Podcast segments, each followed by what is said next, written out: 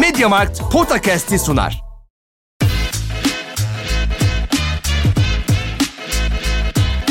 Potakast. Kaan Kural ve Orkun Çolakoğlu'yla NBA gündemine haftalık bir bakış.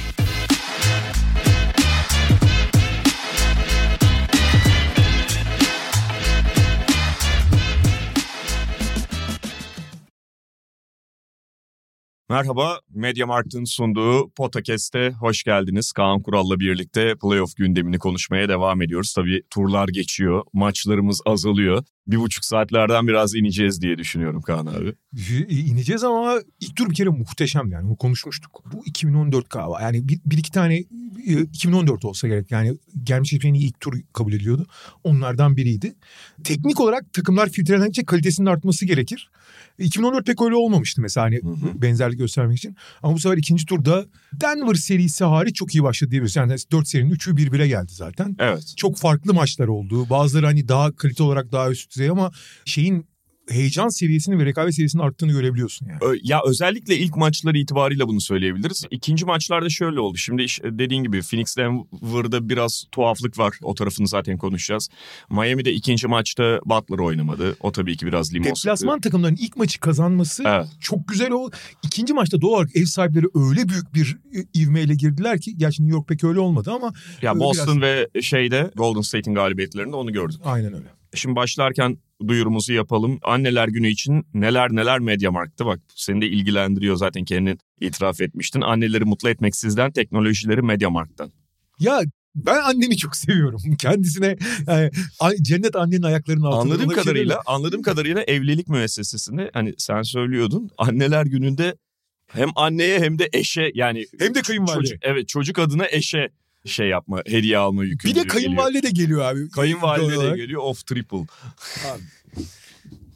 Ya ya hayatım boyunca anneler günü beni bu kadar yormamıştı öyle söyleyeyim. Ama annelerimize her zaman hürmetle yak şey yapıyoruz.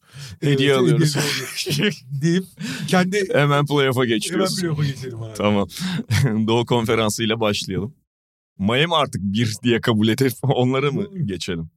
E doğru Yoksa yani, yani. Ya eşleşme açısından öyle. Ağaç tarafından bakarsak Miami New York bir kere zaten uzun süredir beklenen hani eskinin hatıralarıyla beklenen bir eşleşmeydi. Ve yani ilk maç özellikle o beklentiyi çok ilk iki maçta öyle de ikinci maçta işte Butler oynamadı. İki maçta aslında öyle diyebiliriz. Yani ikinci maçta Butler'ın oynamaması ve New York'un maçı kaybetmiş olması biraz şey beklentisi yarattı. New York bunu farklı kazanır, rahat kazanır. Hiç öyle olmadı. Hiç öyle. Ve yani Miami Heat ne kadar azaldıkça büyüyebilen bir takım olduğunu, Spolstra'nın koçluk becerilerini bir kez daha sahaya döktü o maçta. Knicks kazandı ama bayağı Heat yine kan kusturdu onlara. İlk maçta da tabii Julius Randle yoktu New York'ta. Yani çok enteresan bir ilk maçtı iki devre itibariyle. İlk maç ilk devrede New York deli gibi potaya ve boyalı bölgeye gidiyordu. Akıl almaz bir yüzdeyle oynadılar boyalı bölge içerisinde. Yani 24'te 20'leri mi ne Aynen. saçma sapan şeylere geldiler artık e, video oyunu seviyesinde. Miami Heat ise dışarıdan yine iyi şut atarak Milwaukee serisinde olduğu gibi tutunuyordu. Sonra Miami ya bari ölümüne gömülelim dedi ve atarsa bunlar da dışarıdan o dış şutları yüzdeli sokarlarsa da yapacak bir şey yok stratejisine geçti. Ka- kabuz bunlar sokamaz hocam. Hakikaten de sokamadılar. Yani şeyde sokak basketbolunda zaman zaman bunun çok ekstrem örnekleri. Neyse şimdi burada tam kullanılan ifadeleri tekrarlayamayıp sen onu at bir de bana onda işte Jim Butler ve arkadaşları bunu uyguladı ve çok başarılı oldular ikinci yarıda. Biz buna daha şey diyelim daha masum şey. Atamıyor ki, atamaz ki, atamaz ki yaptılar. Atamadılar ama da. Ya çok güzel bir tabir var İngilizce bir tabir de Türkçesi tam olarak işte imkansızlık yaratıcılığı körükler gibi bir şey. İngilizcesi çok güzel ve kafiyeli oluyor. Abi başka yol yok yani. yani şimdi Spostra'nın dehasına ve oyuncuların bunu hazırlamasına hiç kimse bir şey söyleyemez. Ama abi eli kolu da bağlı. Hı hı. Ne yapacak ki yani? Hani kimi oynatacak? Zaten e, bütün personel uzun yok takım. Yani zaten New York Cleveland karşısında gösterdi. Muazzam fizikli bir takım. Fiziğini kullanmayı da seviyor. Abi senin en hani güvendiğin uzunun Bam Adebayo birçok artısı var ama fizik büyüklük bunlardan biri değil. E, keza senin dört numaran zaten yok. Caleb Martin'lerle falan idare ediyorsun. Caleb Martin iyi bir seri geçiyor. iyi de oynuyor. Kimse bir şey demiyor ama fizikli değil. Abi yapabileceğin hiçbir şey yok. Gömüleceksin yani. Ve hani dışarıdan risk edeceksin. İşin ilginç yanı alan savunmasını ilk maçta çok kullanmadı Miami. Az kullan, daha az kullandı. Fakat çok ilginç bir şey yaptılar. Bu biz Avrupa'da falan görüyoruz. Belli stratejik hamlelerle işte bu drop dediğimiz yani iki, oyun iki oyunla oynandığı için perdede bugün basketbolun temelinde ilk perdeden sonraki aksiyon en belirleyici oluyor. Çünkü ana aksiyon diye söylüyorum bana. Ana aksiyondan ne avantaj devşiriyorsun? Ve ana aksiyon genelde perde üzerinden ve perdenin devamında rol veya pop yani devrilme veya dışarı çıkma üzerinden oluyor. Şimdi tabii ki izolasyon oynayanlar başka şeyler de var ama temeli bu. Ve bunu nasıl savunduğun açıkçası genelde bir tonunu belirliyor maç. Ve bunun da iki yöntemi var. Bir işte ya da iki yöntemi değil e, iki ana partisi var. Ya yukarıda kalıyor top tarafında kalıyorsun ya da pota tarafında kalıyorsun oyunculardan biriyle. Pota tarafından kalmaya drop deniyor aşağıya devrilme deniyor. Yani basketbol 101 öğretiyor gibi oldum ama bu önemli yani altını çizmek için söylüyorum. Ve son yıllarda özellikle şutör, top dribbling üzerinden şutör, şut atabilen oyuncuların değeri ve sayısı arttıkça da drop yapmanın ciddi dezavantajları oluşmaya başladı. Fakat özellikle çok hareketli olmayan uzunları drop yaptırmak zorunda. Potaya yakın tutmak zorundasın. Zaten onlar kovalayamıyor. Abi bu denklemde uzunu yukarıda tutup gardı drop ettirmek, potaya yaklaştırmak hani mantıken saçmalık abi. Yani çünkü kısalar daha hareketlidir. Dışarıda kovalarlar. Uzunlar da çemberi savunur. Abi tam tersini yaptı şey Miami. Gardları aşağıda. Çünkü şu, bunun çok basit bir mantığı var aslında. Ben Adebayo bir kısa gibi hareket edebildiği için dışarıdaki aksiyonu ve dışarıdaki şutu daha çabuk bozabilecek bir oyuncu. Ve Miami kısaları da çok dayanıklı, çok uyanık oldukları için başta Kyle Lowry olmak üzere işte Gabe Vincent o konuda hiç fena değil. Strus da falan. Ve hepsi de böyle Tyler Hero'nun olmadığı denklemde çok yırtıcı ve fiziğinden büyük oyunculardır. Onlar işte topla gelebilen oyuncunun önünde kalmayı da becerer. Belki çemberi savunamazlar boyları olmadığı için ama orası, orayı becerer. Ve bu çok karıştırdı New York. Yani hakikaten bir aptallaşlar. Nasıl oluyor ya bu işte? Gardı aşağı gidiyor, bu yukarıda kalıyor. Bu nasıl olacak falan dediler. Ve bunu çözebilecek en temel oyuncuları Jalen Brunson. Jalen Brunson çünkü her işleşmeye karşı hani o klasik birebir oyununu oynayabiliyor perdeden sonra. Fakat Jalen Brunson kötü bir maç çıkarmamasına rağmen iyi şut atamadığı için bir süre sonra bir patinaj yapmaya başladı. Nitekim 7'de 0 üçlük attı Jalen Brunson. Hı hı. Hiçbir zaman böyle Jalen Brunson olağanüstü bir şutör değildir ama ortalamadır yani. Ortalama hatta iyi gününde değil zaten. Nitekim ikinci maçta bu değişti. İkinci maçta da onda 6 attı mesela. Bu döngüde yani New York'un sürekli sıkışarak oynuyor olması biraz New York'un dengesini ve açıkçası zaten savunma konusunda belli problemleri olan bir takım New York. Savunma konsantrasyonunu da düşürdü. Ve özellikle takımın en yırtıcı, en diri, en enerji veren oyuncuları Emmanuel Quickly ve Josh Hart bence. Mitchell Robinson da keza öyle. O başka şekillerde. Çünkü Jalen Brunson, Julius Randle'ın da olmadığı ilk maçtan bahsediyorum. Jalen Brunson öyle bir enerji üzerinden oynayan fazla bir oyuncu. Hı bütün bu enerji oyuncuları karar vermek zorunda kaldıkları ve bu tuhaf bir yani alışkanlıkların dışında şeyler yapmaya çalıştılar ama çok bocaladılar. Mitchell Robinson çok oyundan düştü. Yani sürekli kendisinden küçük biriyle eşleşiyor. Ezemiyor vesaire. Onu sürekli dışarıda tutuyorlar. Beliden aşağıya giriyorlar. Dengesini bozuyorlar. E, şey Josh zaten şutu problemli bir oyuncu. Onu şuta zorluyorlar. O da şut atmak istemiyor ama kalabalığa girdiğinde de çok trafikte fazla bir şey yapıyor. Ve oraları çok bocalattı. Dengesi bozuldukça tamamen dengesi bozuldu şeyin. New York'un ve Brunson'ın eline kaldılar. Brunson da atamadı. Ha diğer tarafta da geldiler ve herkese de yeşil ışık yakıldı. Abi baba istediğiniz gibi atın. Zaten Jimmy Butler dışında hücumdan avantaj üretemiyoruz bireysel anlamda. Hı hı. Çabuk geleceğiz. İlk pozisyonu gördüğünüz sıkın abi. Ve buradan acayip avantaj değiştirdi Miami. Öyle geçti. Sonra Jim Butler sakatlandı. Sakat sakat sahada heykel gibi durdu. Buna rağmen hani durduğu yerde bile etki yarattı. Ve New York Kaçırdı, kaçırdı, kaçırdı, kaçırdı yetişemedi. İkinci maçta Miami bunu daha da dramatik hale getirdi. Yani zaten Butler'da yok. Baba beş kişi maçın yüzde doksanını alan savunması yapacağız. Beş kişi boyalı alanda şey yapacağız. Bırakın bırakın atsınlar. Biz de elimize geleni sıkacağız. Buna rağmen ma- maçın çok içindelerdi. Maçın sonuna kadar içinde kaldılar. Nitekim Gabe Vincent'ın bir tane pozisyonu var. 24 saniye çalınan. O 24 saniye değil aslında. Evet. Çembere çarptı. Evet. Uzun girse son yani bir dakika kala yine bir sayıydı fark. Ama e, orada 24 saniye çalındı gitti. Fakat şey çok önemli. Julius Randle döndü. Julius Randle, Josh Hart, Jalen Brunson üçlü, e, pardon özür dilerim. Julius Randle, R.J. Barrett ve Jalen Brunson 80 sayı attı abi. Hı. Ve e, Josh Hart'la birlikte birleştiği zaman 23'te 13 üçlük attılar. Hı hı. Şimdi bu yüzdelerle atmaları çok zor bu oyuncuların. Fakat Miami'yi yenmek için abi tamam boş kaldıkları için normal yüzdeler ama e, seri sonuna kadar büyük bir özgüvenle bu şutları atmak zorunda kalacaklar belli ki. Öyle bir de şöyle bir problem de var. Yani alan savunmasını biraz New York Knicks dışarıdan oymak durumunda. Yani şey yanılgısı yanılgı demeyeyim de bir ezber vardı ya işte alan savunmasını aşmak için çok iyi şutu sokmalısın. Aslında bu tek şart değil. Yani başka şekillerde de deşebilirsin. Ortaya birini özellikle sokabiliyor oradan dağıtım Bence şey yapabiliyorsun. öncelikli zaten ortaya yani alan savunmasının ortasına top, topu taşıyabilmek. Tabii. İster driplingle ister pas. Şuta da hangi şuta yöneldiğin çok önemli oluyor zaten. Kalitesiz ve acele şuta mı yöneliyorsun yoksa özellikle ortadan başlatarak işte iç dış dengesiyle ve e, savunmanın dengesini bozarak mı ve çok daha kaliteli şutu bularak mı o şutu kullanıyorsun? O da çok önemli oluyor. Knicks'in problemlerinden bir tanesi aslında tam oraya sokabilecekleri bir oyuncu bulamıyorlar. O maçta da bulamadılar ve bu defa krize girebiliyorlar. Bilmiyorum Hartenstein'ı ne kadar bunu oyuncu olarak görmek lazım. Hartenstein oyuna etki etti ama bu şekilde değil. Evet. Hücum reboundıyla ve farklı hustle vesaire etti. Çünkü Hartenstein iyi bir pasör. Ama Hartenstein yani o, o sadece iyi pasörlükle olacak bir şey de değil. Oradan şu tehdidi yaratmalısınız, e, başka tehditler yaratmalısınız. Miami buna da ad- adapte olabilir.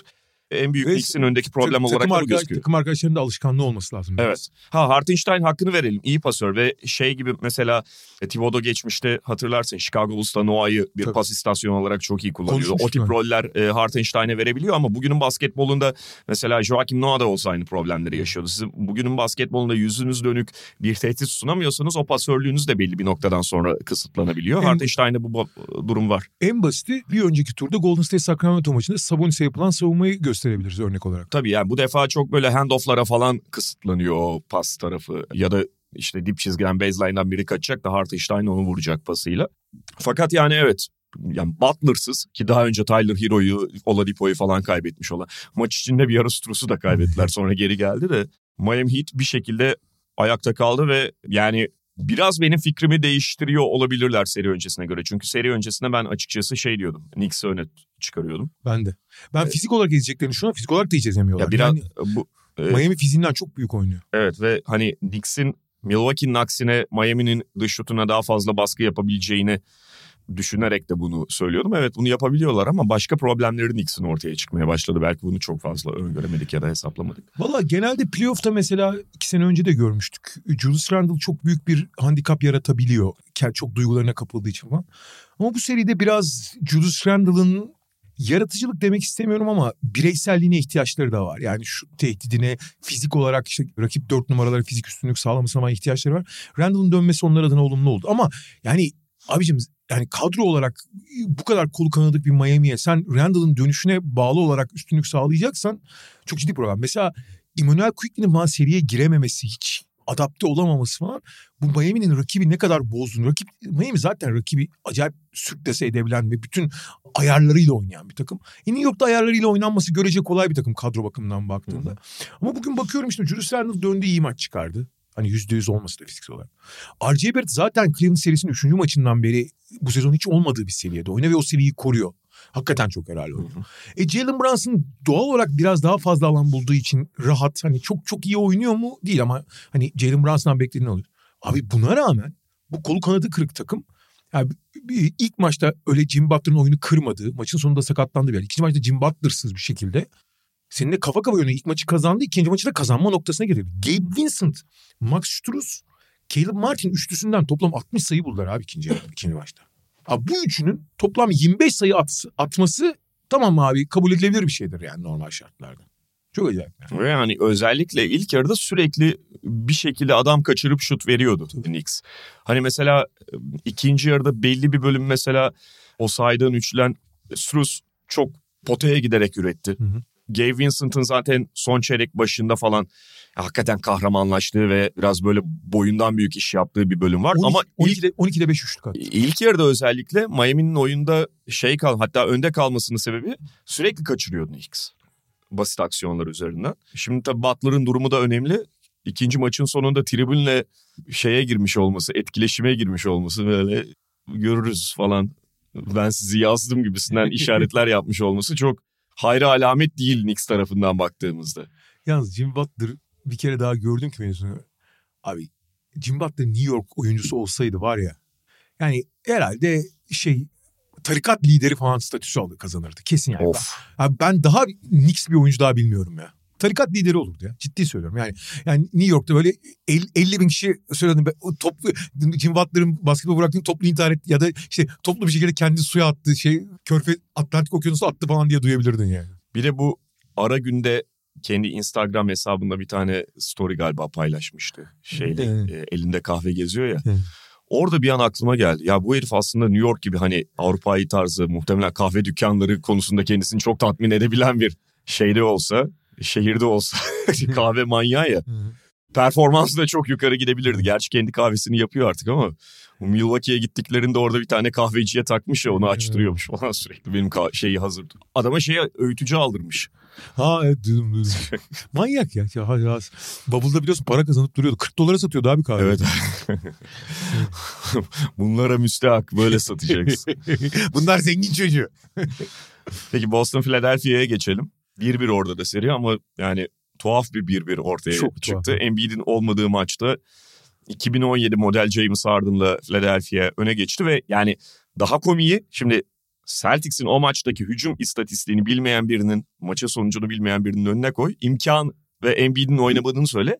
Ya imkan vermez abi Philadelphia'nın şey maçın içinde kaldığına imkan vermez. Zaten Boston'ın en büyük sorunlarından biri o abi. Ya bütün sezonda böyleydi. Şeydir. Boston nedense bir 2018 Golden State sendromuna kapılmış durumda. 2018 Golden State de böyleydi. Yani 2017'de işte ezip geçip şampiyon oldular. 2018'de sadece yetenekle sürklase etmeye çalışıyorlardı. Boston da biraz sezona mu- muazzam girdi ya. O bence onlara bir hastalık gibi oldu. İlk, ilk çeyrekte Boston'ın şut yüzdesini biliyor musun abi? 20'de 17 attı Evet. abi Boston. Abi 20'de 17 foul atamıyor çoğu takım. Boston bile atamıyor 20'de 17 foul yani. Abi true shooting maç sonu şey bitmiş ya. 70 nokta. %85 mi ne ya efektif. Aa, pardon. tarihte biliyorsun bir playoff maçında kaybeden tarafın en yüksek hem de Evet. açık ara galiba en yüksek şeyi. e, İlk, çeyrek, ilk isabet çeyrek oranı. %100'ün üstündeydi true shooting. Hı hı. 3 sayılar yüzünden. İlk yarıda Boston'ın ilk çeyrekte muhteşem ikinci yarıda çok çok çok iyiydi. O hücum performansıyla bu maçı koparamaması maçın kaybedilmesi orada zaten. Çünkü ama aynı zamanda ben Boston'a hani bir şey kaç kere uyanacaksın yani, yani bir e, alarm olur diye düşündüm ama bu Atlanta serisi de böyleydi abi. Atlanta serisinde ilk iki maçta Atlanta hiç oynamaya niyetli olmadığı için Boston dağıtıp geçmişti. Abi son dört maç 2-2 bitti aslında bakarsan teknik olarak. Ve abi o maçlarda da maç sonlarında nasıl problem yaşadığını Boston'ın maçın genelinde hücumla sürklase edemedi. Yani rakibe oynama fırsatı verdiğinde rakip de oynayabilecek bazı oyuncular. Mesela Trey Young o 5. 6. maçta yaptıkları gibi pardon 5. maçta yaptıkları gibi şeyler yapınca da senin elinden kazanabiliyor maçta yani. Ve Boston bunu sezon boyunca yaşadı. Sadece playoff'tan bahsetmiyorum. Nitekim ilk yarıda yalnız tabii şimdi Boston o kadar muazzam hücum ederken bunu bir şekilde takip edebilmen lazım. Boston'ın savunma konsantrasyonu ile ilgili problemleri vesaire olabilir. Ama takip edebilmek için muazzam bir hücumuydu. İlk çeyrek Harden fakat maçın en kritik yerinde D'Anthony Melton inanılmaz şut soktu. Melton 5'te 5 şutluk attı zaten ki yani Melton hiçbir zaman çok çok iyi bir şutör olmadı. Ortalamadır yani en iyi ihtimalle. Ve oralarda bir şekilde skordan kopmadığın zaman yani Boston muhteşem oynuyor hücum anlamında. Kopmadığı zaman bir şekilde yakalayıp tökezleyebiliyor. Boston çünkü kendi kendine çelme takmasıyla çok da ünlü bir takım. Nitekim maçın sonunu gene ellerine yüzlerine bulaştırdılar. Aynı Atlanta 5. maçında olduğu gibi. Ve öyle bir elle yüzüne bulaştırmak ki bu en Şimdi Boston'ın top kaybı problemlerini biliyoruz zaten geçen sene. Fakat belki de en güvenilir el ve iyi de bir maç oynayan Malcolm Brogdon maçtaki ilk top kaybını maçın sonunda öyle bir yerde yaptı Evet. ki. Ve ama abi yapmasında şöyle bir sebebi var. Abi Jason Tatum, Jalen Brown aralarında paslaştıktan sonra 24 saniye bitmesine 2 saniye kadar Brogdon'a verdiler. Brogdon bir anda ne yapacağını bilemedi. O da abi yani herkese ayak uydurmak budur. Abi potaya at bari ya. Rakibe niye atıyorsun yani? Direkt Tyrese Maxey'e fast break pası attı. Maç orada değişti. Daha sonra ne oldu? Son topla da geldiler. Yine Abi nasıl bir son top oynamaktır o ya? Boyalı alan içinde pas vermeye kalkıp gene top kaybettiler. İki top kaybıyla bitirdi maçı Boston. Ve bir şekilde verdi. Ama tabii Melton oyunda tuttu. Ama ne olursa olsun bu maçı kazanmak için çok ekstra hücuma ihtiyaç vardı. Hele ki Embiid'in olmadığı bir senaryoda. Ve James Harden herhalde son 3 yıldır hiç böyle bir bireysel daha önce çok yapmıştı ayrı konuda. Son 3 yıldır en görkemli hücum performansı. 14'te 7 üçlük. Maçın sonunda Al Horford'un arkasından imkansız diyebileceğimiz bir zamanlar Houston formasıyla çok yaptı ama son yıllarda hiç yapmadığı şöyle çok zor bir şut. Maçı kıran, maçı kazandıran şut. Maç genelinde son, özellikle bu aşı sakatlığından sonra hiç penetre edemezken belki potaya kadar gitmedi ama orta mesafeye gidip oradan bitirişler. 45 sayı kariyer playoff rekorunu egale etti. Yani tek kelimeyle destansı bir maç oynadı yani. Evet Al Horford demişken burada onun üstüne çok gitti. Çok Çok gitti. Philadelphia ilk maçta. Şimdi ikinci maçta biraz durum dengeler değişti. Embiid el freni mi? Ya şöyle Embiid e, sakat hala o kesin. Fakat şimdi sağ dizinden sakat olduğu için sol ayağından ki sıçrama ayağı sol ayağıdır. Ondan güç alabiliyor. Nitekim 5 blok yaptı. Bayağı etkili oldu. Fazla hareket etmek zorunda değilse olduğu yerden çok etkili oldu. Ama bu kadar. Yani Ve- dışında hareket edemiyor. Harden Embiid ikili oyununu da büyük ölçüde aldı Celtics. Yani e, kısıtladı ya da bozdu diyelim. Bir kere zaten hani şu var. Zaten Sixers'la ilgili en büyük kaygı noktası da bu. Harden o ilk maçtaki performansı ne kadar görkemli olsa da daha büyük örnek grubu içerisinde gösterdiği şu ki sen de az önce söyledin zaten hani 3 yıldır bu performans göstermiyor dedin. Harden artık skorer olarak aynı tehdidi ortaya koymuyor. Ve bu Şubat gibi o Aşil'den sakatlandıktan sonra hamstring'den sakatlandıktan sonra artık hiç penetre edemiyor. Evet. Yani bir önceki turda Brooklyn serisinde 34'te 7 ikilik atmıştı abi. Yani tüm seride. Sandıktan çıkarılan Grant, Grant Williams çok bozdu Embiid'i. Yani Ama Embiid'in zaten çok yani hareket edemiyor istediği gibi. evet ama yani şey işte e, biraz da böyle kuvvetli kolay itilmeyen ama alttan rahatsız eden bir oyuncu da Embiid'e ters gelebiliyor. Diğer tarafta yani Celtics Tatum'un da kötü gününde olmasına rağmen özellikle şey ikinci periyottan itibaren ve üçüncü periyodun bütününde çok keskin oynadılar. Çok iyi de şut attılar. Zaten üçüncü periyodun hani bir ikinci bölüm var. Yani tamam oyun zaten Celtics'in kontrolündeydi ama koptu o bölümde. Çünkü o bölümde arka arkaya üçlükleri de soktular. Yani sağdaki üstünlük direkt skorboarda da yansıdı ve bir anda hani 8-10 civarında giden yani gene Philadelphia aslında bence ilk yarı Philadelphia Philadelphia ilk yarıda gene maçı iyi götürdü. Evet. Yani gene tutundu maça. Bu sefer belki şut isabeti tutmadı. 13'te 1 üçlük attılar abi. 13'te 1 nedir? Ligin en iyi 3-4 takımlarından biri Philadelphia Evet. sonuçta. 13'te 1 attıkları için ona rağmen maçta maçın içindeydiler. 13'te 1'e rağmen. ilk maçın tam tersine. ilk maçta muazzam şut atarak maçta tutulmuşlardı. Bu sefer 13'te 1 atmalarına rağmen açık sağ buldukları için işte Embiid'in bloklarıyla biraz Boston'ı sınırladık için Tatum'un felaket bir gününde olduğu için bir de biliyorsun Tatum'un kötü günü çok kötü oluyor. Faal On- problemine girdi zaten. E, foul problemi girdi ama zaten kötü atıyordu falan böyle bir de ekşiyor geri koşmuyor bile Tatum öyle olduğu zaman. Tam prensesleşiyor yani. O hiç çekilmiyor. Tatum iyi günündeyken tabii ki yani ligin en iyi oyuncularından biri. Hani onu kötülemek için söylemiyorum ama kötü günü kötü onun gerçekten. Bir şekilde maçı tutunuyordu ve ilk maçın benzer bir senaryosunu yaşayabilirdik yani. İkinci yarıda yalnız o üçüncü çeyrekte Boston neler yapabileceğini bir kere daha gösterdi. Bunu sezon içinde de gösteriyorlar. Yani bu geçen seneki savunma standartında olmasını kimse çok kolay kolay beklemiyor. Bir alışkanlık meselesi, bir devamlık meselesi, bir Rob Williams meselesi ki Rob Williams'ı neden artık iyi değil. Detay oyuncuya dönüştürmüş durumdalar. Niye olduğunu da tam çözemedim ama keza Grant Williams'dan tamamen vazgeçmiş gibi gözüküyordu. Şimdi tekrar rotasyonu aldı. Ama bu takımın özellikle dış savunma konusunda ligin en iyi dış birebir savunma yani tamam şimdi takım konsepti konusunda savunmada belli sorunlar, belli çaba ve koordinasyon sorunları yaşayabilirsin ama birebir abi Marcus Smart'ın yanından yürüye yürüye adam geçiyorlar ya. Tamam şimdi Marcus Smart bu sezon sakatlıklarla boğuştu falan filan diyor. Ya baba olmaz ki yani yanından yürüye yürüye adam geçer mi ya Marcus Smart'ın? Ama Derek White dışında herkes öyle abi. Brogdon falan da geçiriyor ki Brogdon da kolay kolay geçilmez normalde. E, Tatum öyle. Bir Jalen Brown'la şey Derek White biraz direnç gösteriyor dışarıda yani dış birebir savunma. Nitekim bu maçta Jalen Brown'u Harden'a vererek Harden'ın hayatını çok daha zorlaştırdılar. Smart'ı da Embi- Embiid'i de Smart savunuyordu. Gerçi sonra hemen değişiyorlar ama bu sayede Smart serbest. Çünkü şöyle Embiid başlıyor. PJ Tucker'ın başına Horford'u veriyorlardı. Anında ilk pastan itibaren Smart Embiid'i bırakıyor. Topa gidiyor. Horford da Embiid'e geçiyor. Tucker'ı tamamen boş bırakıyorlardı. Yani böyle bir strateji çok da mantıklı bir strateji sonuçta. Yani Smart serbest savunmacı vesaire. Buradan acı, ilk yarıda istedikleri çok benim ama üçüncü çeyrekte ezip geçtiler. Yani nefes aldırmadılar Philadelphia'ya ki normali budur. Fakat maçtan sonra Brogdon bir Brogdon da maçın yıldızıydı bu arada. Müthiş bir maç oynadı Brogdon. Jalen Brown yani iyi oynayan bir sürü kişi vardı ama Brogdon bence en iyisiydi sahanın. Fakat maçtan sonra Brogdon bir şey söyledi abi. Bence gerek bu serinin, gerek yani ilk iki maçın bu serinin bence bu sezonki Boston'un özeti. İşte ikinci yarı yani devre şey sordular basın toplantısında işte ikinci yarıda ne yaptınız?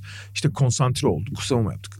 Ama dedi bu bu kafa yapısı, bu mentalite sürmeyecekse bu maçı kazanmamızın hiçbir anlamı yok dedi. Hakikaten öyle. Yani çünkü bu maçı kazandın. Ne oldu abi? Sonuçta sen evinde bir bir döndün. Ve gene ilk yarıda sürklese edemedin yani. O kazanman gereken maçı kazanamadın falan. Hani Boston'ı bu sene en yüksek hedeflerden uzak tutan veya bu sene onlara çelme takan en önemli özellik işte bu. Kendi kendine saçmalamak o konuda Brogdon bunu çok güzel. Yani bu maçı kazanmanın hiçbir anlamı yok eğer bu devam etmeyecekse. Ya NBA oyuncuları falan yani genel olarak sporcular basketbolda bunu çok söylerler. Hani biz işte savunma yaptık, konsantre olduk vesaire. Sanki böyle sürekli aç kapa aç kapa ellerindeymiş. Her takım için bu geçerliymiş gibi ama Bir gün Celtics'te hak, hakikaten bu söz konusu olan bir şey. Ve abi bak bu geçmişte böyle takımlar vardı. Mesela o 2004 şampiyon Detroit daha sonra o aç kapa işine ilk başladan odur onlar. Ve ondan önce Lakers işte şaklı Lakers. Onlar biraz istina çünkü şeyden dolayı onlar biraz karakterle ilgili. Takım halinde yani takım kurgusu itibariyle o şalter indirip kaldırma hikayesi biraz 2004'ten sonra Evet. Detroit'le çok gündeme gelmeye başladı. Fakat abi bu hastalığı bir kere düşen artık oyun yapamıyor kolay kolay. Golden State de öyleydi abi 2018'de. 2018'de o takım az daha eğleniyordu abi üstüne. Abi o şalteri istediğimiz zaman kaldırırıza gelirsen abi gittikçe istemek daha zor gelmeye başlıyor. Ve istediğin zaman da o alışkanlıklar, o refleksler kolay olmuyor abi. Sixers'ın sezon içerisinde bir ara aşmış ya da aşıyor gibi gözüktüğü PJ Tucker problemi yine yalnız çok bariz onlar açısından. Ya hiç şut kullanmıyor abi PJ Tucker. Sen söyledin yani onun üzerindeki oyuncuyu zaten libero'ya çeviriyorlar. Ama hiç yani PJ Tucker'da ben bunu cezalandırırım falan herhangi bir etkisi yok oyuna hücumda ve bilmiyorum ne kadar daha devam edebilecekler. İlk onu. maçı kazandılar. PJ Tucker'ın toplam kaç şutu var?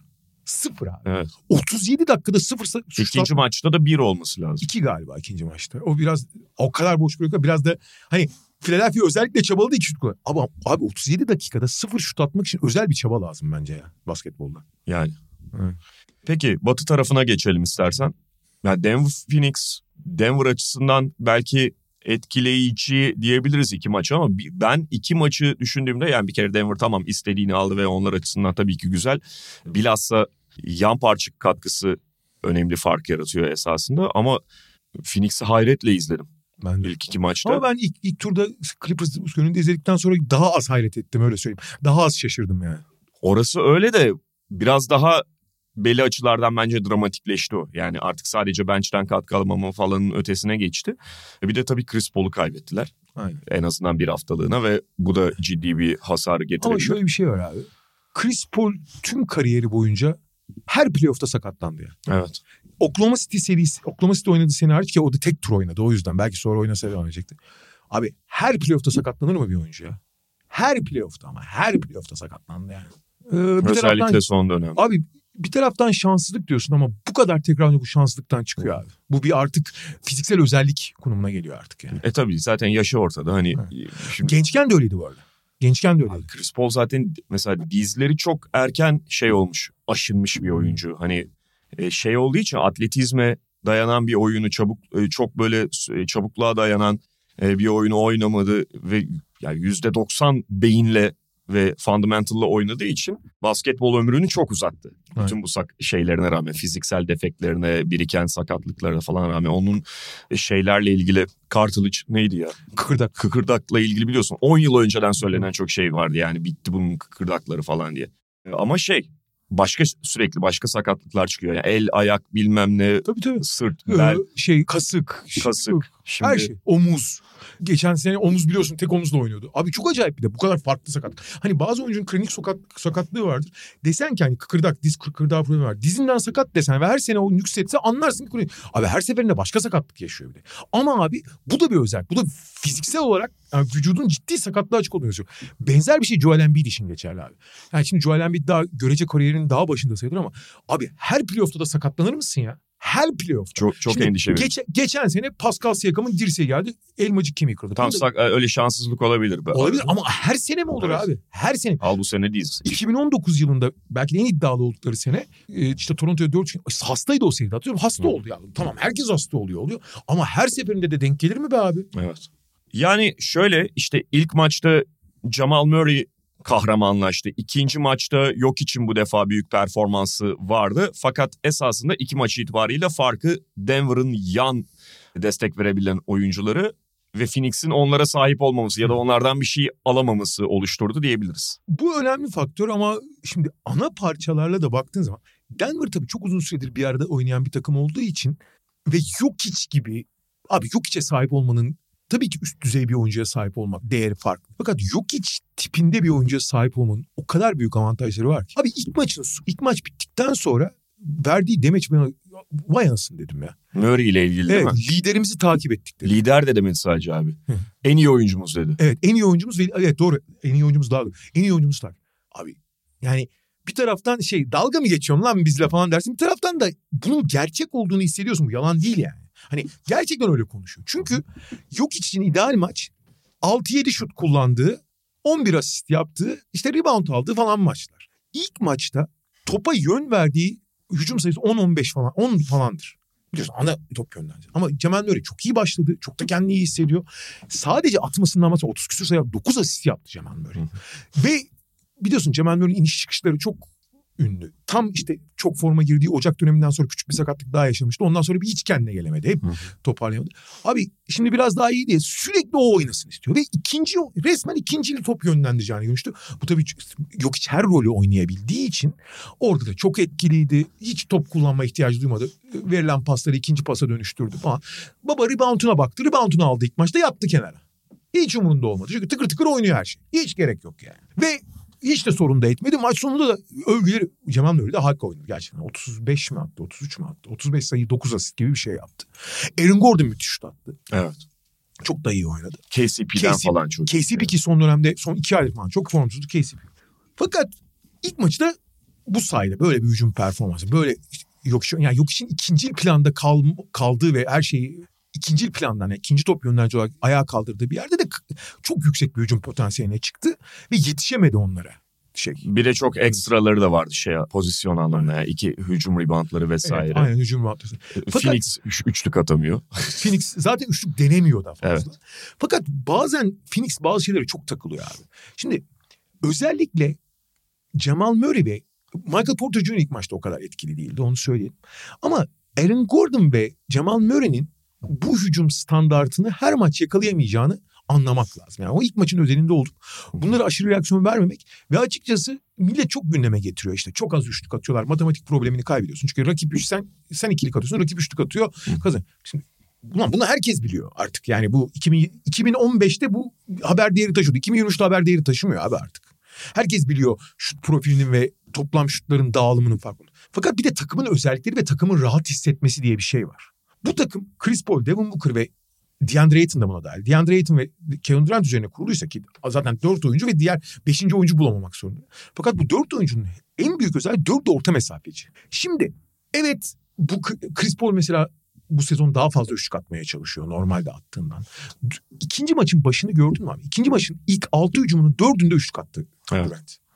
Baba kafaya bu kadar takmayacaksın bu işi ya. Sen önce bir yani ilk maçta gördük hatta ilk turda Clippers serisinde gördük. Senin daha doğru düzgün bir akıcılığın, bir oyun ritmin oluşmamış. Neyin peşinde? Yani bu tip matematik problem abi üçlük atmamız lazım gidip üçlüğe gidelim. Bunların daha kovalayamazsın sen. Sen önce bir oyun ritmi kazan ki abicim tamam belli bir miktarda üçlük atmak matematiksel anlamda etkili. Fakat sen oyun ritmi kazanmadan önce isabeti sağlayamazsın. Ve bırak sen önce oyun ritmi kazan orada daha sonra biraz üçlük frekansını değiştirebilirsin ama buna takılırsan böyle olursun abi işte. İyiden iyiye şey gibi nöbetçi gibi bir sen at bir ben atayım. Şimdi ilk maç bakıyorsun abi ilk çeyrek Durant'in eline top değmiyor. İkinci çeyrek sadece Durant oynuyor. Üçüncü çeyrek Durant'e top gitmiyor. Dördüncü çeyrek Du- Durant başlıyor Booker bitiyor falan. Abi bir sen at bir ben atayım. Bu arada Denver çok akıllı bir şekilde Chris Paul'u tamamen riske etti. Ve iki kişi Devin Booker'ın başında iki kişi şeyin başında. Kevin Durant'in başında. Hı. Top geldiği zaman tabii. Top geldiği zaman. Yani sürekli öyle değil. Ama zaten beşinci oyuncu Josh Okagi olsun, Torrey Craig olsun hiç umursamıyorlar. PJ Tucker muamelesi yapıyorlar. Chris Paul'e de ikili oyunda hiç baskı yapmıyorlar. Baba at diyorlar yani. Babacım zaten 3'e 5 hücum ediyorsun sen. DeAndre Ayton'a devrilirken kovalıyorlar o kadar. Bir kişi DeAndre Ayton'un başında ikişer kişinin ana sorumluluğu Devin Booker, Ke- Ke- Kevin Durant. Ve sen burada bu senaryoda bir herhangi bir trafik yapmadan Booker'a al abi at dersen iki kişinin arasında boğulursun, boğarsın. Durant'e verirsen Durant'e verimsizleştirirsin. Ki nitekim buna rağmen aslında özellikle ikinci yarıda Chris Paul biraz ritim bulduktan sonra şey oldu. Belli bir hücum potansiyeline ulaştı ama yetişemedi şeye. Yani yetişemezsin de zaten. İkinci maç taban tabana zıt. İlk maçta hiç alakası yoktu.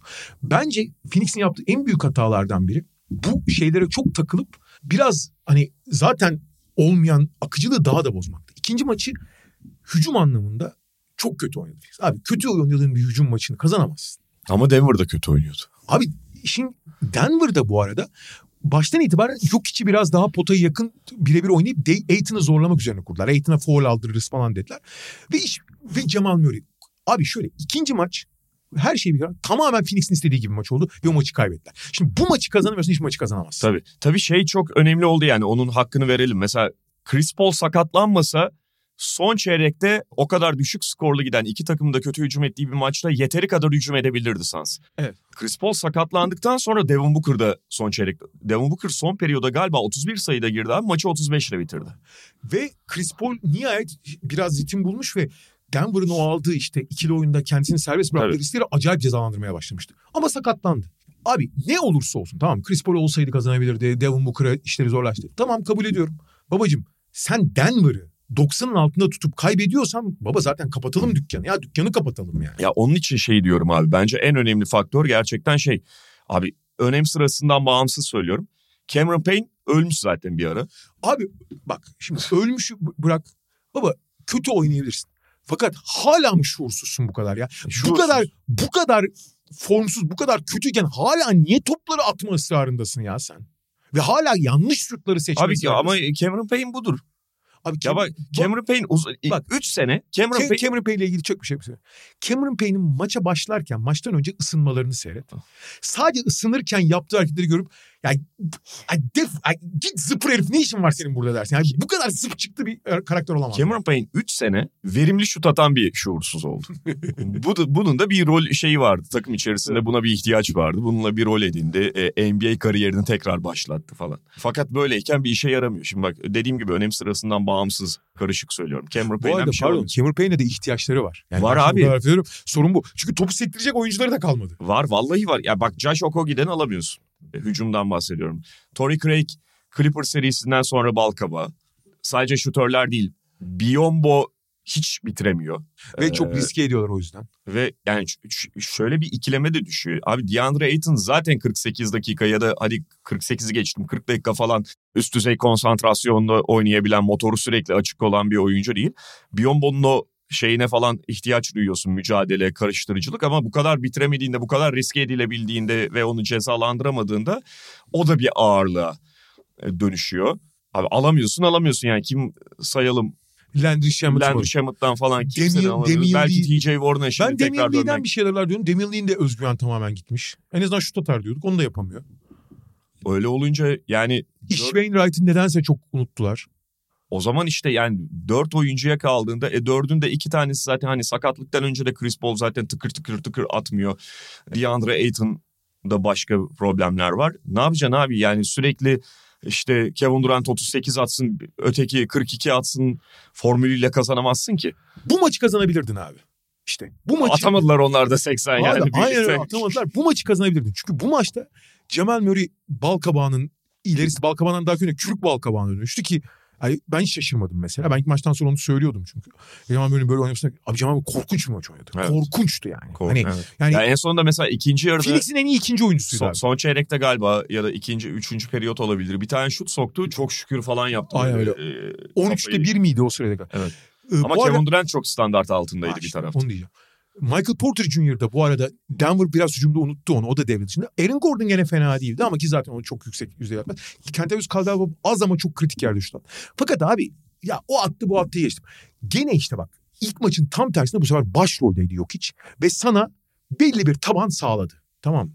Seni bir yakın. Fakat abi sen 90 sayı Denver gibi ligin en iyi hücumundan ve hücumuyla var olan bir takımdan 90 sayı yiyip kazanamıyorsan baba yok işte Chris ha, baba geçeceksin onu. Hı hı. Ya, oynamayalım. Yani oynamaz mısın bu seri? Sen 90'da tuttuğun Denver'ı ya da 90'da kalan senin tutman bu arada Phoenix savunmada çok doğru işler yaptı. Yani onları tek tek saymaya gerek yok.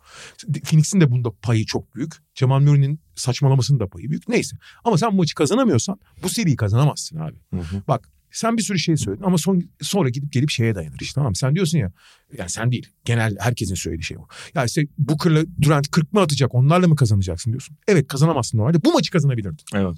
Bu maçı buna rağmen kazanamıyorsan da abi dönüp bakarım ben ona. Sen dedin ya Booker son çeyrekte atamadı. Abi esas Durant ne yaptı ya? Ya şimdi evet Durant'e biraz savunmanın fazla ilgisi falan olabilir. Ama böyle oynayamaz abi. Yir- 27 10 mu attı? Ya, şey 27 11 mi attı? Öyle bir şey attı. Galiba 24'te 9 falan attı abi de Neyse. yani kötü bir yüzde işte. Çok kötü oynadı. Yani şöyle kötü oynamadı. Durant'ten beklentiler açısından çok kötü oynadı. Hı hı. Çok kötü oynayamazsın abi. Oynayamazsın yani. Neyse bakalım şöyle bir ihtimal ve umut var Burada Sunsets. yalnız burada çok ufak bir nokta var. Bu ne kadar pay sahibidir bilmiyorum ama ilk maç, ilk seri e, turda ve ilk maçta 45 dakikalar civarında oynatıldı. Geçen sene de aynı şey olmuştu. Hatırlarsın Brooklyn'de sezonun ikinci yarısında hep 43-44 dakika oynamıştı. Burada da ilk turda hep 45 dakika oynadı. Bir de rakımda oynuyorlar Denver'da. Bu onu ne kadar yıprattı bilmiyorum ama abi Durant'in eğer ondan beklenen standartı yakalayamayacaksa zaten yani Phoenix o, geçmiş olsun. Hani zaten işleri çok zor artık da bu olmaz yani. Yani Chris Paul'un sakatlığına rağmen şöyle umut verebilecek iki şey var Sansa. Biri hani Kevin Durant belki fizik- fiziksel olarak yıprandı dedin. Üç gün ara verilen iki seriden biri bu. Hı hı. E, Dolayısıyla belli bir tazelenmeyle bugün sahada olacaktır. İkincisi de hani illa böyle olacak diye bir şey tabii ki yok ama bir ezberdir ya da genel bir şeydir. Rol oyuncuları iç Evet. sahada daha iyi oynarlar. Tabii. Daha yüzdeli atarlar. Çok daha yüzdeli atmaları yani daha değil çok daha yüzdeli atmaları gerekiyor ama belki iyi gelebilir Sans'ın oyuncularına, Sans'ın o yan Dan- Dan parçaları. o kadar çok riske ediyor ki onları. Ya bu kadar boşta bir iki tane sokun be kardeşim. Hı hı. En azından De- Damian Lee ve Landry Shamet gibi hani şütör olanlar soksun bari yani. Peki son serimize geçelim. Golden State Lakers'ta da 1-1 bu sabahki maçtan sonra. Lakers ilk maçı çalmayı başardı ve hakikaten yani dinamikleri itibariyle çok tuhaf bir maçtı. Demin şeyden bahsettik ya Celtics'in o hücum performansıyla ilk maçı kaybetmesi. Yani Warriors'ın 21 üçlük attığı, Lakers'ın yanlış hatırlamıyorsam 25'te 6 hani 6 üçlük bir de 25'te 6 atabildiği bir maçı Lakers kazandı. 2023 yılında. 2023 yılında. Ama işte şey yani Lakers da buna karşılık acayip bir fiziksellik avantajı elde etti. Zaten serbest atış farkı çok net biçimde ortadaydı ve iyi de serbest atış attı Lakers. Yani bazen o kadar çizgiye gidip yüzdeli atamayabilirsin. Çok da yüksek yüzdeyle Lakers'ın o konuda, attılar. Lakers o konuda biraz da şüphe- şey bir takımdır. Yani süper Tabii. iyi serbest atıcı değildir yani. Tabii yani ama şey Warriors seviyesinde falan attılar. Looney'nin e, Draymond Green çizgiye gitmediği bir Warriors seviyesinde attılar diyelim. Ve yani acayip bir Anthony Davis vardı. İki yönlü olarak zaten hani savunmada yine kendi alanını kapattı. Ke- Bu arada da kendi alanını biraz fazla ya geniş oturuyor öyle söyleyeyim yani. Geniş kendi oturuyor. alanını fazla geniş tanımlamış o. Abi ya işte şey diyelim hani ortaya buradan atmayacaksınız. Dolaşmayın lan burada diye. Bu görmeyeyim ben sizi buralarda. Ve Lakers kazandı. İkinci maçta da Warriors'ın belli değişiklikler yaptığını ve Lakers'ın buna çok adapte olamadığını gördük. Sabah da seninle birlikte maç yanındaydık ve yani bir kere ikili oyunu Curry'nin başlattığı ikili oyunu biraz daha sıklaştırdı Golden State Warriors. Looney'nin hastalığıyla birlikte zaten kısa beşlere çıkmışlardı ve Jamichael Green'le bir şutör daha eklediler. Jamichael Green'e şutör ya da teorik şutör diyebilirsiniz. Çünkü her zaman o şut katkısını alacağınız kesin değil ama o katkıyı verdi bu maçta o ikili oyun daha sahayı açarak oynadılar. Daha sık oynadılar ve Lakers'ın maç boyu bunu çözemediğini ya da belki de yanlış planla ısrar ettiğini gördük. Plan yanlıştan öte çok riskli. Ve o riski belli oranda azal, azaltacak yani o sig- riskin sigortası Anthony Davis. Hı hı. Şimdi Anthony Davis'in en büyük özelliği yani çok özel zaten çok önemli bir oyuncu ki ilk maçta ya maçı kırdı zaten. 23 30 sayı 20 35 sayı 23 rebound falan acayip. Fakat Anthony Davis'i en özel kılan şey olağanüstü zamanlaması ve işte zaten uzun kolları falan var. Olağanüstü zamanlaması dışında çok çabuk mesafe kat, kat edebiliyor. Yani sen dedin ya görmeyeyim lan sizi burada diye. Kendi alanı dediğin şey yani işte ne bileyim sağ alçak posttayken sol çapraza bir adımla ve bir saniyede ulaşıp orayı bile oradaki şutu bile bozabiliyor. Nitekim Stephen Curry'nin bu arada Stephen Curry Sacramento 7. maçından sonra yorgun çıktı maça. Hı. Yani Doğal çok da çok normal olarak ve iyi bir maç oynamadı Stephen Curry. 5 top kaybetti zaten e, maçta. Çok, şimdi yine Golden State o kadar top kaybetmemesine rağmen galiba 8 mi 9 top ne 10 top öyle bir şey. Yarısını Stephen Curry kaybetti yani. Hı hı. E, Stephen Curry'nin son iki yılda çok gecikti. O ikiliklere çok izin vermedi. Yani boyalı alanda falan çok boğdu Stephen Curry. İki tane blok yaptı falan. Nitekim bu zaten bu playoff'ta Lakers'da LeBron ve Davis özellikle LeBron tabii biraz sakatlığının etkisi, biraz yaşının etkisi, biraz basketbol bilgisinin değeriyle çok ciddi blok tehdidi yaratıyorlar. Davis zaten doğal bir blokçu. Ve maç başına düzenli olarak 10 bloklara çıkıyor Lakers ve bunun 7-8 tanesi zaten bu ikisinden geliyor. Ve bu abi biriken bir etki yaratır rakipte. Yani gittikçe daha da şimdi blok yiyorsun daha da az imtina edersin gitmeye. Şimdi Golden State'in bu çok problem olmamalı. Memphis için problemdi. Ama Golden State'in çok olmamış. Çünkü Golden State dışarıdan da gayet aynı şekilde oynuyor. İlla potaya gitmek zorunda değil. Potaya gittiği zaman tabii ki oyun dengesi falan artıyor ama dışarıdan da oynayabilir. Sorun değil. Hı hı. Nitekim Lakers'ın ana stratejisi ya babacığım eskiden Golden State çok fazla hani top trafiğiyle oynayıp herkesi bir şekilde dahil ediyordu. Fakat son iki senede daha çok Stephen Curry'nin toplu oynadığı ve artan tehdidiyle çünkü en büyük tehdit Stephen Curry. NBA'nin en büyük tekil tehdidi. Onun çekim etkisi üzerinden çok beslenirdi Golden State. Fakat artık Stephen Curry topla çok büyük bir tehdit. Ve mümkünse Curry'nin elinden gitsin top. Ve Curry'nin elinde kalmasın. En büyük tehlikelerden biri ne? Curry topu çıkardıktan sonra çok hızlı yer değiştirir ve ikinci kez topla buluşur. Onları da iyi takip edelim. Bu konuda fena iş yapmıyor aslında Lakers. Hı. Hatta ilk maçta Curry'nin yorgunluğuyla da iyi iş yapmıştı. Bu maçta da fena yapmadı bu, bu teoride. Çünkü top elinden çıktıktan sonra Vanderbilt ölümüne kovalıyor onu. Vanderbilt olmadığı zaman da Dennis. Çok farklı iki savunmacı bunlar. Biri fiziksel ve büyük, biri acar ve hareketli. Curry'nin sürekli dengesini bozuyorlar. Abi bu, bu işi yapıyorlar. Yani Curry'nin elinden topun çıkmasını sağlıyorlar. Curry'yi sonra da kaçırmıyorlar. Buraya kadar sorun yok. Fakat kardeşim dörde şimdi bunun en büyük handikapı ne? Curry'e çünkü bu oyuncular sadece kovalamıyor. Her perdede çünkü her aksiyonda, ana aksiyonda biraz evvel bahsettiğim ana aksiyonda ikinci savunmacı öncelikle hareket, Curry'nin hareketini kısıtlamaya çalışıyor. Hı hı. İlla ikili sıkıştırma ol- olmak zorunda değil ama Curry'nin hareketini kısıtlamak için bir şey yapıyorsun. Bazen ikili sıkıştırma, bazen açık kapatma vesaire. Ve Curry topu çıkarsın istiyorsun. Şimdi Curry bazen hata yapıyor bu konuda. Çok top kaybı yapar aslında. Ama normalde hata yapmadığında yani o pası elinden çıkardığında bunu yıllardır görüyoruz. Draymond Green'e veriyor genelde. Ve Draymond Green 4'e 3 oynuyor. Ve Go- Golden State bu 4'e 3'leri yıllardır çok iyi oynuyor zaten. Çok iyi oynar yani o ikili oyundan sonra. Ama senin ilk maçta gösterdiğin ve genel olarak güvendiğin bir Anthony Davis'e ihtiyacın vardı. 4'e 3 değil 4'e 3.5 oynayacağız biz. Çünkü Davis çok fazla mesafe kat eder. Belli tehditleri rakibin elinden alır diye düşünüyorsun. Abi Davis'in oynamaya yani kendisini %100 vermediği bir senaryoda onlar olmadı. Nitekim abi 3 çeyrek oynadı Stephen Curry. Son çeyrek zaten maç değildi. 3 çeyrekte 12 asist yaptı. Yaklaşık bir 10 tane falan da Curry'nin Curry'e yazılmayan Curry sayesinde olmuş basket var yani. Curry pası veriyor. Oradan Draymond'un ikinci pası veriyor. Basket oluyor mesela. Ha, bu tamamen Curry'nin üzerine iki kişi geldiği için oluyor. Şimdi bu strateji, şimdi maç içinde yapılan belli stratejilere bazen çok anlam yüklememek gerekir. Yani maçın genel teması içinde önemlidir ama maçı kıran ana öge değildir. Bu abi kıran ana öge. Yani Curry'e sen tamam Curry atmayacak diyorsun. Curry'i bir şekilde sarılıyorsun. Görece ilk maçta bundan be- belli bir verim de almışsın. Bu Curry ile de alakalı falan. Fakat ikinci maçta sürekli basket diyorsun be kardeşim. Buna nasıl yarışacaksın yani?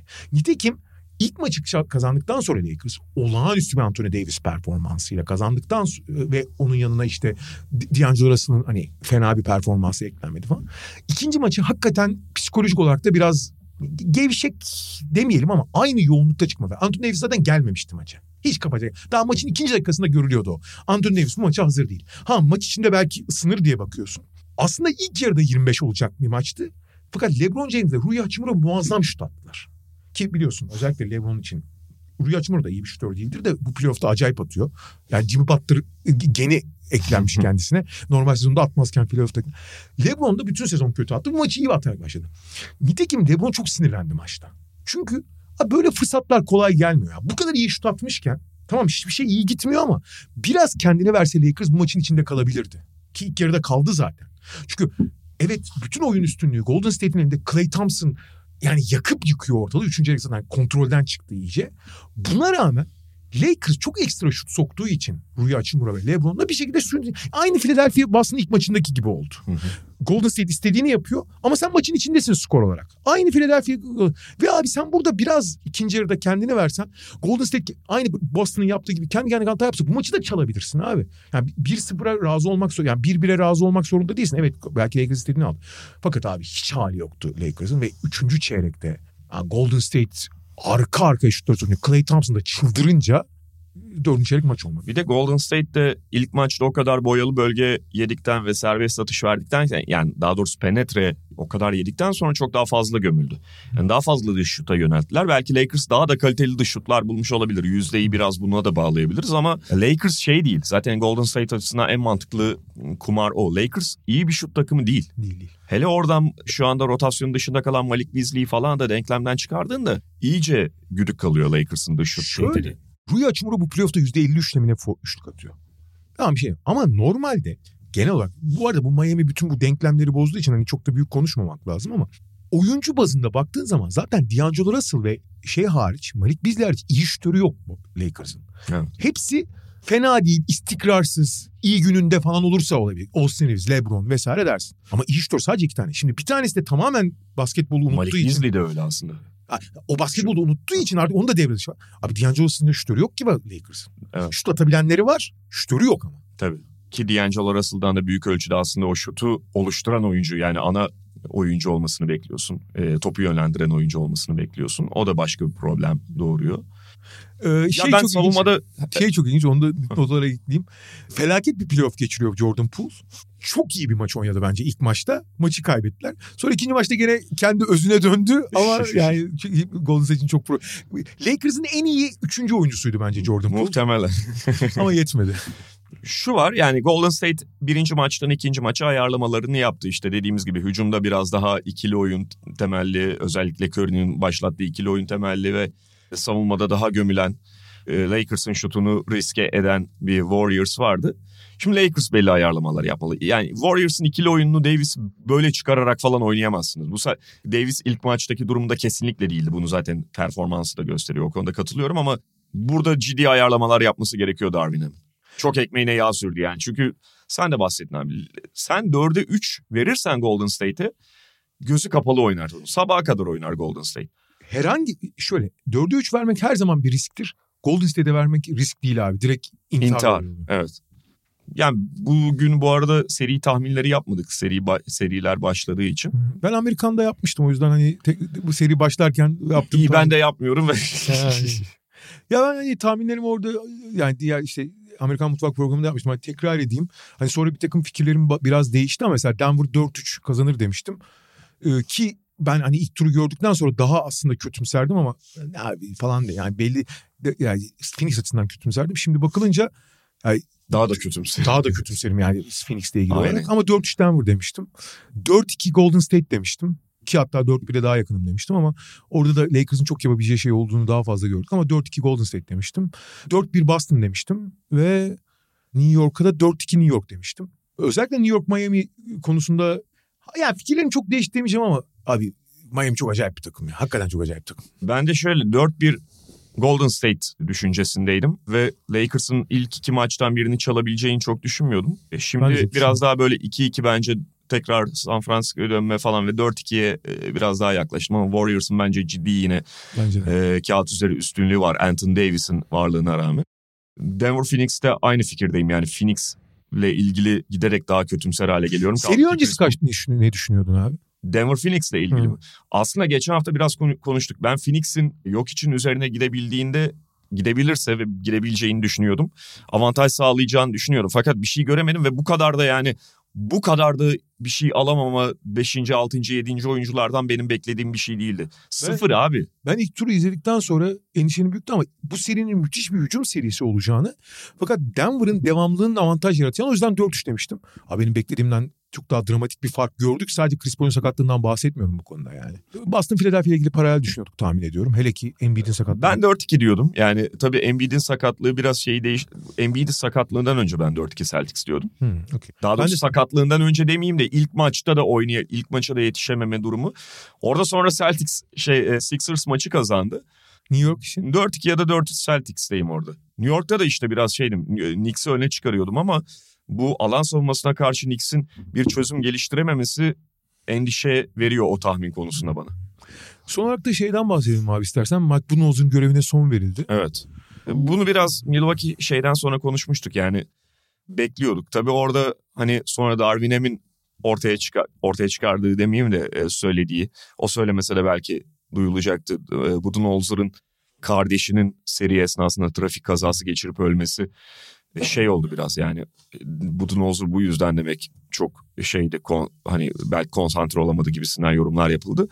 Tabii ki çok acı bir olay ve Budenholzer'ın kendi içinde neler yaşadığını bilemeyiz ama ne olursa olsun bir koç performansı olarak baktığında da ve bundan önceki belli serilere baktığında da bence Budenholzer'ın Milwaukee ile artık devam etmeyeceği biraz belli oluyordu. Şey çok ilginç. Son 4 şampiyon olan koçtan 3'ünün kovulduğunu Evet. evet. yazıyorlar işte. Nick Nurse 2019, 2020 şey Frank Frank, Vogel. Vogel. 2021 şey İşte Budenholzer 2022'de Steve Kerr. Steve Kerr'ü de koyacaklar belli ki. Çok ilginç yani hani şey açısından yani ilginç derken hani bu şampiyon koşuların kovulması iyi. Ama Budenholzer zaten Durant'in ayakları 53 değil 51 olsaydı zaten kovulmuştu çoktan yani. Üç kere NBA birincisi olup hiç olmayacak şekilde bir tane Toronto'ya bir tane, iki kere de Miami'ye elendi. Yani hiç- mutlak favori olduğu serilerde. E, tabii serilerde bir sürü faktör var. Bütün fatura ona kesilemez ama çok önemli bölümü ona kesilir abi. Bu bugün hikayesi değil. 2021 şampiyonluğu bence ona çok ciddi ona ve Yanis'e. Bu arada şimdi fatura çok Budenholzer'e gösteriyor ama Yanis'e de çok ciddi bir fatura var abi.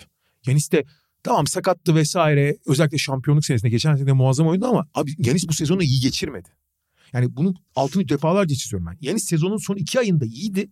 Fakat ilk dört ayında bir kere bir kere serbest atışları tekrar eski kö- en kötü haline düştü. Çünkü geçen sene %70'lerin üzerine çıkarmıştı serbest atışları. Yine oraya düştü. Şutları zaten hiçbir zaman bir silah değildi ama en azından arada oyunu çeşitlenmiş çok kötü şut attı gene.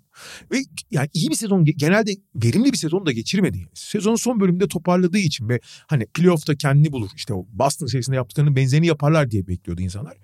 Bu seri de mesela Milwaukee, Miami serisinde sakat olduğu için gene ona bir şey veriliyor. Ne derler? Abi hani sakatlıktan döndü kendinizi özveriyle oynadı. Fakat abi 23'te 10 foul attı abi adam final şey maçında yani. Hani 23'te 10 foul ne ya? Kaç tane hücumu çarçur etmek demek. Evet. Ama şimdi yani Yanis zaten sonuçta yani dünyanın en iyi oyuncularından birinden oyuncusundan bahsediyoruz belki. Fakat Budenholzer'ın çok basit bir şeyi var. Bu eskiden de böyleydi bugün de böyle. Ya kardeşim ben Xabi Pascual'e çok benzetiyorum Avrupa Konseyi'ne. Harika bir ana planı var. Bunu harika uyguluyor. İşte parçaları yerine. Fakat abi bu kadar mı sabit fikirli olunur ya? Bu kadar ve koçlar daha doğrusu teknik konularla ilgili en büyük sorunlardan biri budur. Herhangi bir şekilde işleri iyi gitmediği zaman ya bizim planımız çok iyi. Bu planı planı tam uygulayamıyoruz. Daha dikkatli ve daha iyi yaparsak olur diye inat edersen abi bu ciddi bir problem. Çünkü evet yani bu şey gibi ya işte 12 tane top kaybettik. 2 tane az top kaybetsek kazanıyorduk. Abi bu öyle bir şey değil. Sen hata payını azaltıyorsun. Yani kendini belli bir kalıbı mükemmel yapmaya zorluyorsun. Halbuki rakibin verdiği fırsatları, maçın verdiği fırsatları, eşleşmenin verdiği fırsatları kullanacaksın. Daha kolay yollar varken bu yolları kullanmazsan sürekli aynı duvar, aynı şeyi yapmaya çalışırsan ve rakip ona karşı başka alanlardan kaynak ayırıp önlem alırsa daha önceki bu işte Yanis duvarları meseleleri falan. Sen bundan yararlanamazsan abi o çok ciddi bir şekilde fırsat maliyeti ve sorunla karşı karşıya kalırsın. Bütün seri Jim Butler seni perişan ettiğinde Jim Butler'a bir tane ikili sıçrama getirmezsen, Yanis yanımdan Yanis'le eşleştirmezsen, Sürekli Eyvah. böyle derin drop yaparsan. derin drop yaparsan, en ufak bir önlem almazsan, en ufak bir değişiklik yapmazsan sonuçlarına da katlan. Bu senin tercihindir sonuçlarına da katlanırsın abi. Artı maçın sonunda elin ayağına dolanırsa abi o maçın sonunu sen yönetme o zaman. Abi normal sürenin sonunda mol abi mola almamak ne demek ya? Abi refleks olarak mola alırsın ya. Basketi yedin süre var. Mola topu taşı at bitti. At, attıktan atamadın ayrı konu. Atamadılar abi. Maçın sonunda topu mola almak için atamadılar. E, uzatmanın sonunda da Grayson Allen topu dribbling yaparken maç bitti. Bu arada lafı gelmiyor. Hani bu Dunozer'dan bahsediyorduk da Yanis'ten falan e, şey yapınca bir parantez içi söyleyeyim dedim. Ben bu Yanis'in maçtan sonraki yani elendikten sonra işte e, Atletik'ten Eric Name dedi mi muhabirim ya Evet. muhabirinin adı. Onun sorusu üzerine viral hale gelen failure işte yani başarısızlık tanımı üzerinden basın top şeyi cevabını güzel samimi ama hiç katılmadığım bir şey olarak Bu arada görüyorum. spor dünyasından çok destek Destek gördü. aldı abi de Ben- yani bir kere verdiği ör- orada yaptığı analiz çok saçma. Çok Sen saçma. her defasında şey mi alıyorsun? Evet. Her sene terfi almazsan başarısız mı oluyorsun diyor. Alakası yok ki. Alakası. Sen terfi almadın. Sen şey yaptın. eee, düştün. Ee, artı biz onu oyuna devamında konuşmuştuk. Ben duyduğum en büyük zırva ya. Bak mesela çok büyük zırva yani. Bir kere abi işte diyor ki başarı başarısız görür iyi gün kötü gün vardır. Abi sen ne isim koyarsan koy. O başarısızlık abi bu kadar bir şey. Adı üstünde fe- hani, f- abi İngilizce tabiri fail to fail to proceed diyorsun. Yani e, tur atlamayı ba- tu- tur atlamada başarısız oldu. Bu kadar basit abi. Başarısız olduğundan adı üstünde yani. Bir. Abi sen İkincisi- 8 değilsin. Birincisin. Artı abi spor dediğin şey rekabet ve birbirine üstünlük kurmak üzerine kurulu bir alan. Mesela bankacılık böyle değil. Avukatlık, avukatlık mesela böyle. Abi söylesene sürekli dava kadar avukatı sen başarısız olduğunu kötü gününde miydin diyorsun abi sen. Ya da do- yani şimdi sonuçta diğer alanlar, diğer iş alanları bu kadar her gün yaptığın işin test edildiği alanlar olmuyor. Ama onların da test edildiği alanlar var. Senin benim yaptığımız işin de test edildiği alanlar var. İşte avukatın da, doktorun da, bankacının da, şunda bunda. Sporun özelliği, sporda her gün test ediliyor bu. Ve sonuçta bu testi geçersen başarılısın, geçemezsen başarısızsın. Bu kadar basit abi. Neyi anlatıyorsun yani? İyi gün vardır, kötü gün vardır. Yoktur abi. Şimdi Orlando playoff'a kalamadı. Orlando başarılı kabul ediyor. Herkesin başarı kriteri de farklı. Aynen abi. Sen başarısızsın abi. Bu kadar basit. Ha başarısız olmak seni çok kötü yapmaz ya da çok dünya başına yıkılmaz. Ama başarısızsın bitti gitti abi. Neyi anlatıyorsun yani? Nick Nurse de Milwaukee koçu olur diyelim. Bu arada yelpazenin bir ucundan diğer ucuna giderler. Yani evet. ana planından hiç sapmayan ve çok sabit fikirli yani B planı olmayan bir adam ve sürekli E planından gitmekten sorumlu başını derde sokan bir Nick Nurse. Ee, şey de Budenholzer'ın zaten Budenholzer'ın ağacından yani o da Popovic ağacının şeyi uzantısı diyebiliriz de oradan çok fazla koç çıktı falan. Ee, işte en son şimdi Charles Lee çok revaçta olan ve çok görüşülen artık her an bir head coachluk görevi alması beklenen bir oyuncu. O da Toronto'da en öne çıkan adaylardan biri. Yani Budenholzer değilse de onun ekibindeki en gözde asistan Toronto'ya gidip Nick Nurse de Milwaukee'nin başına geçebilir. Hatta yüksek ihtimalle böyle olacak. Büyük ihtimalle. Nick Nurse geçerse yani hani koçluk stili açısından bu kadar taban tabana iki koçu arka arkaya çalıştırmak, Evet. çalışmak da ilginç olacak yani. Peki bugünlük bu kadar diyelim. Media Markt'ın sunduğu podcast'te haftaya tekrar görüşmek üzere diyoruz. Hoşçakalın. Hoşçakalın. Mediamarkt Podcast'i sundu.